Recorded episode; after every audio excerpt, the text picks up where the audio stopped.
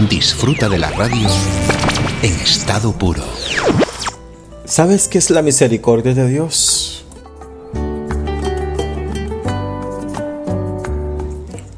Cuando una persona trabaja ocho horas al día y recibe un pago justo por su tiempo, eso se llama salario.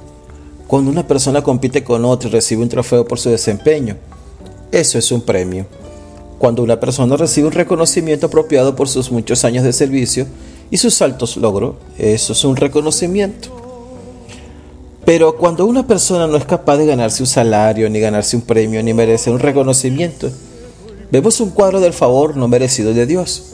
Esto es lo que estamos tratando de decir cuando hablamos de la gracia y de la misericordia de Dios.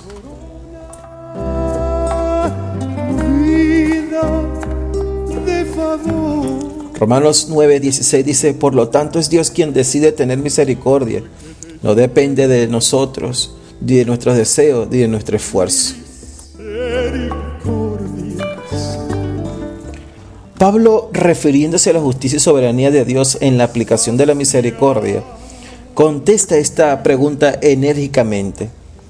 ¿Qué hay, qué hay injusticia en Dios? En ninguna manera.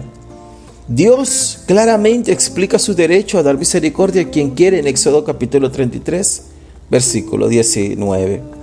El reverendo Lewis Sperry Schiffer, escritor de un gran libro enfocado en la teología de la salvación en el año 1917, dijo que la gracia no equivale a tratar a una persona de acuerdo a sus méritos o mejor de lo que merece, equivale al trato misericordioso sin la más mínima referencia a sus merecimientos.